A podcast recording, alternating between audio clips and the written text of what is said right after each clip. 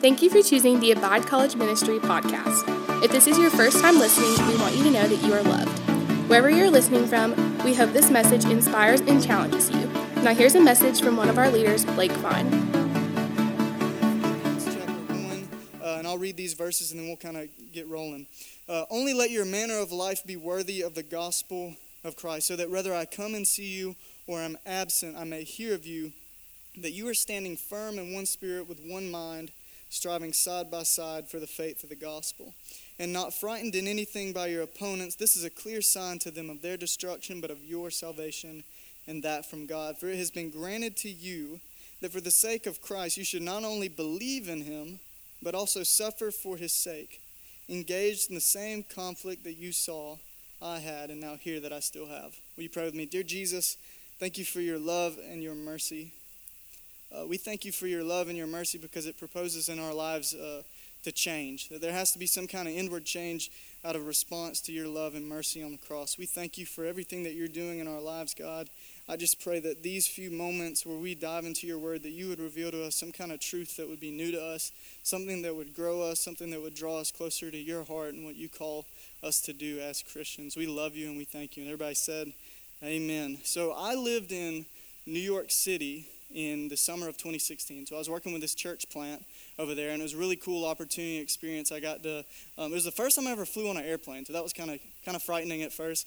I got there to the greatest city in the world that I believe, because it's like it's really like the world in one place, right? So there's all these different people groups. You have like island people, you have white people, you have like hipsters, you have people in the hood, you have like all these different kinds of people. And I remember the first week that I got there, um, my team leader, his name was Josiah. And so he led our, our team of college students that were kind of part of this church plant. And so we get there and he says, Hey, I want you to come and meet this woman at this coffee shop.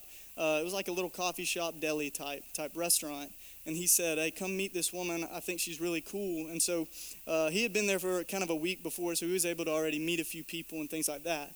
And so we go to this place, and this, this woman is there. And like, have any of you been to New York City? Uh, anybody in here been to New York City? Okay, so like the people there are kind of different, right, than people in the South, right? So like she was a true New Yorker, right? Like you ever seen the movies where it's like, hey, I'm walking here like that kind of deal like that's exactly kind of how she was. And she, she kept talking about how she was a, a brooklynite and she was all about brooklyn and that if her brooklyn neighbors needed something that she'd be there for them and that's what uh, she was all about. She even mentioned how in like when 9-11 happened that new york was kind of like you have the different boroughs right? Like you have long island and manhattan and brooklyn all these different kind of areas. And she even talked about how like in that moment they were all united by an identity right? They were all united by their identity as new yorkers and I thought about this idea of being united as identity.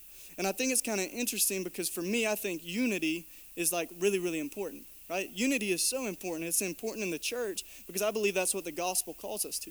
Firstly, the gospel unites us through Christ to God because of what he's done for us, right? That's, that's what the gospel is. That, that what's interesting is this letter is, is by Paul, right? And Paul, he was a true Jew. And he was a true Jew, he was like a, a good Jew and he was not a fan of Gentiles. And when he got saved, he was specifically called to preach to the Gentiles. And what was interesting about that is that he was able to unite two different people groups under the gospel. So there's this power in unity. There's something powerful about unity, and I kind of have a few kind of observations that I want to hit on real quick before we kind of move into these verses, just to kind of get our minds around what this uh, this idea of unity looks like. And the first idea is this: uh, the power of unity it brings opposite people together. Have you ever like you met people that you had nothing in common with, but like the more you got to know them, it kind of brought you together closer? Like I have a lot of people in my life that, especially when I was in New York, I would meet all these different kinds of people, and it would be really interesting because I had nothing in common with them. Like they had been living in New York City their whole life, one of the biggest cities in the world, and I was from little old Cordele, Georgia. And so it was just kind of this interesting thing where I got to know them and I got to get closer with them and there was this idea where I was able to kind of bring together two different types of people. And I think the same thing happens with the gospel. In church, there's a lot of different types of people in this room, but we are all here under one common idea, right? We're all here under the gospel. We're all here under the mission and the truth of what Jesus has called us to. And, and we do that because we're united by the gospel, right? And so, out of that, there's this idea that maybe we're opposite. We may be different. We may not have things in common, but we do have one commonality, and that is the truth of Jesus.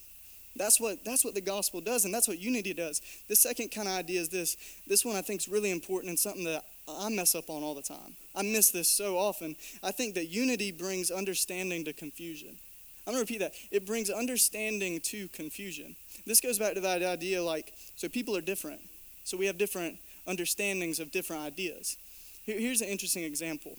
So in our country right now, it seems pretty divided, right? Things are pretty divided. I mean, like you see it on the news, you see it in the newspapers, you see it on TV.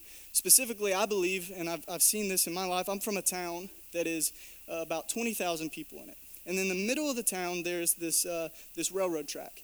And what you have is on one side of town, you have the white people, the white side of town. And on the other side, you have more black people. And that's just how it always has been, and that's how it always probably will be. It's divided.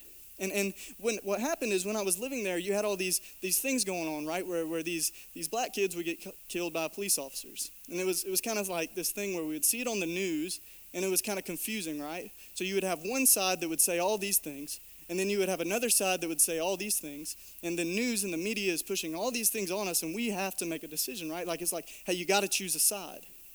But I believe that if we instead were to sit with the people that maybe were hurting in those situations and look to understand them a little more.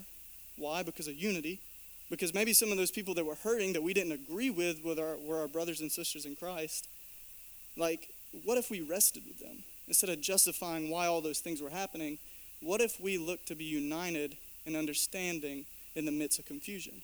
See, there's power in unity because that's what I believe the gospel does. And, and we begin to understand those that are different than us. That's what, that's what we're called to do. And I believe that the, the church will grow when we do that more and more. And this last kind of idea is this that it brings people together for a common mission.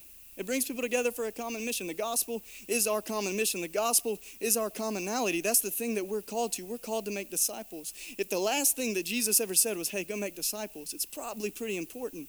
And that is the mission that we have set before us today. And that's what we get to be united by. There's so many things that we could be divided by, but why don't we not focus on the thing that can unite us? And that is Jesus Christ died and resurrected for us. And that's good news, and that's something that we can count on. And so tonight, I want us to focus in on this idea of unity and what unity looks like among Christians. Because Paul, in these next couple verses, he talks about this idea of unity and what it looks like. And, and he reads this in, in verse 27. If you'll read this with me, it says, only let your manner of life be worthy of the gospel of Christ. And, and what's interesting here is I was kind of reading this and I was looking up the Greek word that talks about let your manner of life be worthy. It's like a word, but it's a phrase at the same time, which is kind of weird for us because in the English language, each word is separate. But in the, in the Greek, there's this word, uh, it's pronounced politeuesthe. And the word polis means city. And what, what is Paul is saying here, he's saying, hey, live as if you're a citizen of heaven. Live as if you're worthy of the gospel as a citizen of heaven. The, the uh, Christian Standard Bible, it, it translates it just one thing. As citizens of heaven, live your life worthy of the gospel of Christ. As citizens of heaven, what would you talk about earlier? That idea of being united as citizens, right? And Paul is saying, he's saying, hey, live as if you are a citizen, a life worthy of the gospel as a citizen of the gospel. And what's interesting there is what, what Paul is saying is, is Philippi is this, this Roman colony, right? And Rome at the time was the greatest empire in the world. And so there was this great pride in saying, I'm a Roman citizen. So what he's saying to these Philippi people, he's saying, hey, the same pride that you hold as a Roman citizen, hold that pride as if you were a citizen of the gospel. And that's kind of this crazy idea and this crazy concept because what he's trying to do is to connect with them. What is the thing that unites you? Your citizenship. Let your citizen have a heavenship be the thing that unites you. Let it be the way in which you live. And for us, I think he's saying the same thing live as if you're a citizen of heaven. Because we all kind of focus on the end, but what if we focused on right now and living as if we were citizens of the gospel now? And so Paul is saying, live as if you're a citizen of heaven and a citizen of the gospel. So this evening, tonight, if you're a Christian in the room, and I assume many of you are, or most of you are, all of you, I don't want to assume that, but if you're not, and if you are, let's identify as citizens tonight. Identify as a citizen of the gospel, a citizen of heaven, because Paul is saying, live that life worthy of that. And when he says that, I think what it shows us is how to live a united life. And the main idea and the main point, and I have a slide for it, the main idea is this right here citizens of heaven live united lives. Citizens of heaven live united lives. And these next couple verses, I believe Paul kind of shows us what it looks like to live a life united as Christians. And Paul calls us at Philippi to live this life worthy of the gospel, live as citizens to do all things we are called to live united lives. The first idea is this united citizens are seen and heard. United citizens are seen and heard. In verse 27, he continues on. He says, So that whether I come and see you or am absent, I may hear of you. So he's saying, whether I'm there and I see you, whether I'm not there and I hear of you, there's one thing that I want to be see- hearing and seeing. And it's this idea that you are standing firm in one spirit with one mind striving side by side for the faith of the gospel. So, so he says, Hey, I want to see you and I want to hear of you, but regardless of either of those, I want you to be doing these things. And we are seen and heard by standing firm in one spirit. What is the thing that we're standing firm upon? The spirit of the gospel. The spirit of the gospel is what? Of freedom and of redemption, that we are freed by Christ, free from sin, free from our past, free from the things that we've held on to, and we are also redeemed by Jesus in that. And that is the good news that we hold on to tonight. And as a group of people, we have to stand firm upon that. That's the thing that we get to base our lives on, and that's the only foundation in this life that you can count on daily. There's going to be a lot of things that let us down because I, I deal with it all the time. This last week has been kind of stressful and I've been dealing with some anxiety and things like that, but I am continually reminded of God's goodness in those moments. That, that I do have something to stand firm on, and that is the spirit of the gospel. And Paul's saying, stand firm in one spirit. What spirit? The spirit of the Holy Spirit and the spirit of the gospel, united by this. And he says, with one mind striving side by side for the faith of the gospel. See, the foundation of our faith comes from this continual understanding and reminding among all of us of the freedom and the redemption of the gospel. That, the, that is the thing that unites us. That's the thing that we get to stand firm on. And out of this, we have one mind. So you see, our mindset kind of motivates our mission. And, and if our foundation is all the same, our mission will be the same because our mindset is that of the gospel. And understanding of the spirit of the gospel leads to a common mindset of the mission of the gospel. And the mission of the gospel is to make disciples, to serve people that are hurting, to serve people that are around us. The people in the chairs next to us on, on Wednesday nights and Sunday mornings, those people are important because they're our brothers and sisters in Christ. And if we care about them, we'll look to stand firm and strive side by side with them. That's what Paul is saying. Hey, stand firm in spirit, but also have the same mindset moving forward side by side. Hebrews talks about run the race set before you, laying the things that you don't need aside. And I think we're all called to do that together and also aiding each other in that. Are we helping each other lay aside those things and striving side by side, moving forward for the mission of the gospel? Because that is our mindset out of the reminding of the freedom and the redemption that we're standing firm upon. That's the good news, and that's what we have to understand tonight that if we're going to be united citizens, if we're going to be citizens of heaven that are living united lives, that we have to be seen and heard, and we are seen and heard by standing firm on the gospel and striving side by side with one mindset of the mission of the gospel.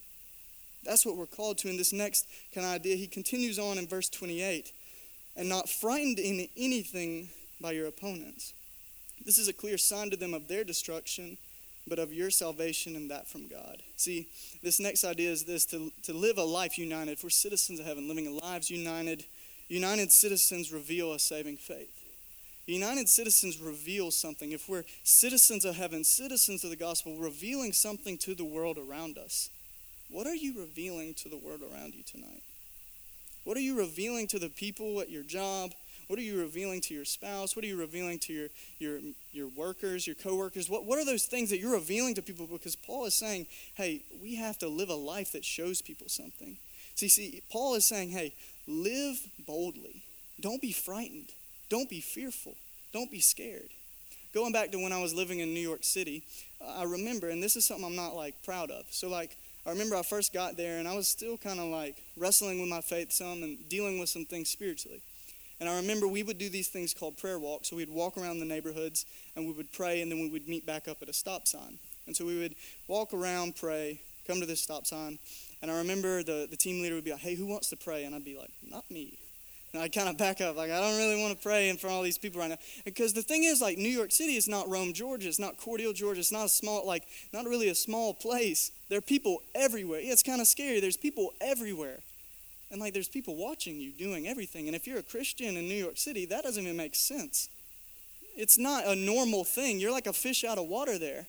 And so I'm there, and I remember we begin to pray. And I remember standing there kind of like, you know, how we do with our head down and kept kind of looking around. Like I kept looking around because I was worried about like the people around me.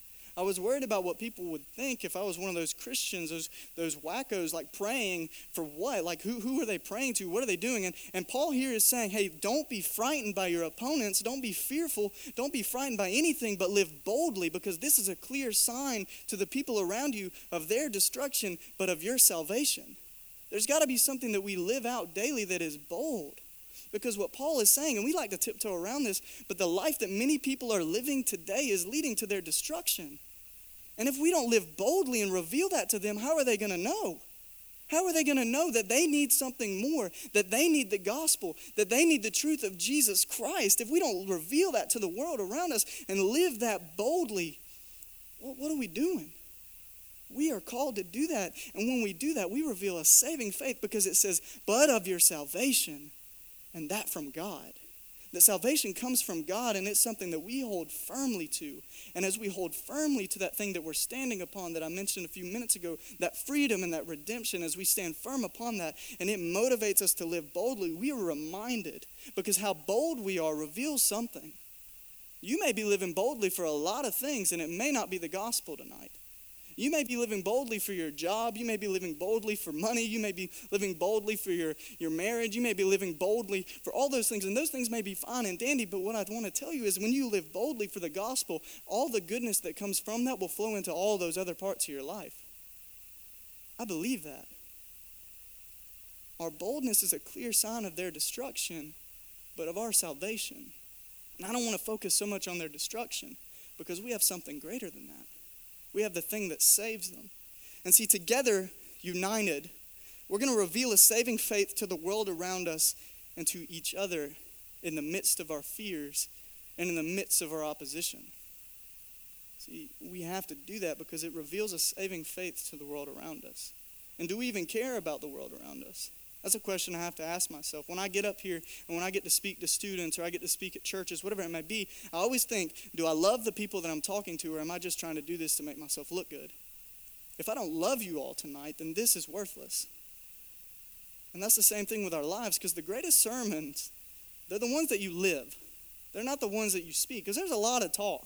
The people talk, but can we live and live boldly? Are we going to be like I was at that stop sign meek and weak, scared, fearful of opposition, and not living true to the gospel. See, together we're going to reveal that. We have to live a saving faith and reveal that to the people around us. In these last two verses, for it has been granted to you that for the sake of Christ, you should not only believe in him, and this is something I don't like, I don't think we like very much. You should not only believe in him, but also suffer for his sake.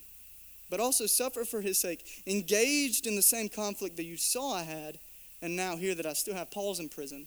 So Paul's in prison right now writing this. He's saying, like, hey, you're to believe, but you got to suffer some too.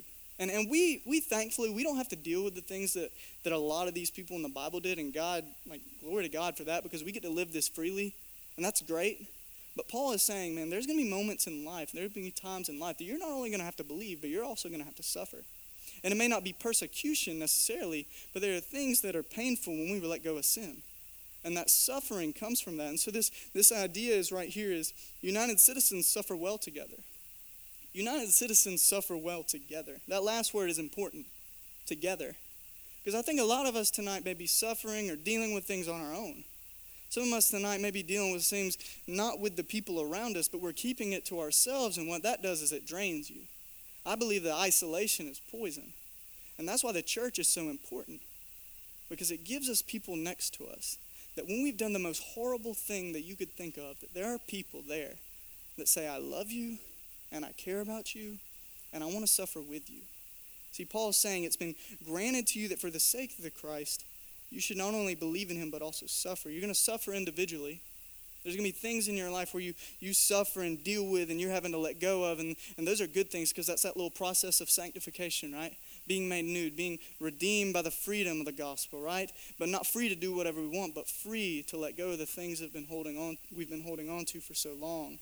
And I believe that unity kind of helps us suffer together. And, and it's this idea that, that, that Jesus, he, he, he did this. Like he suffered. He gave us the example of suffering humbly, suffering for us, but not just so we can just believe, but we must also suffer as He did. Not suffering in a way that means that we, we can do the same things that Christ did, but letting go of things because we remember His suffering. We remember what He did for us. We remember the gospel. We remember that truth, and it flows into every aspect of our life. And, and I did this, I actually gave this same message to our students um, Sunday night. And, and what we did was, I don't know if you all care about doing this, but what I did was I had everyone stand up and I had everyone lock arms, right? And so it's this idea of like being united. And it's this idea of if you're locked arms with like several people, what happens when you move forward? The people next to you got to move forward, right? If you move backwards, the people next to you got to move backwards. If, you know, you get the gist. There's always this like locked arms. And if, if you were to live that like that every day, like not maybe literally, but metaphorically, locked arms with the people next to you, right? Like, you're going to know when they're hurting. You're going to know when they're joyful. You're going to be able to suffer with them. You're going to be able to celebrate with them. Why? Because you're here. You're, you're locked arms. You're next to them. They're, they're, they're, you're always with them. See, we have to suffer well together because that's what the word says. You're, you're going to suffer. But I don't think we have to do it alone because I think we have people next to us that we can do it with and in the midst of. And the ultimate goal of unity, it goes about the idea of being a citizen of heaven. What did, what did Jesus pray? Our Father who art in heaven, hallowed be thy name. Thy kingdom come, his kingdom will come. Thy will be done on earth as it is in heaven.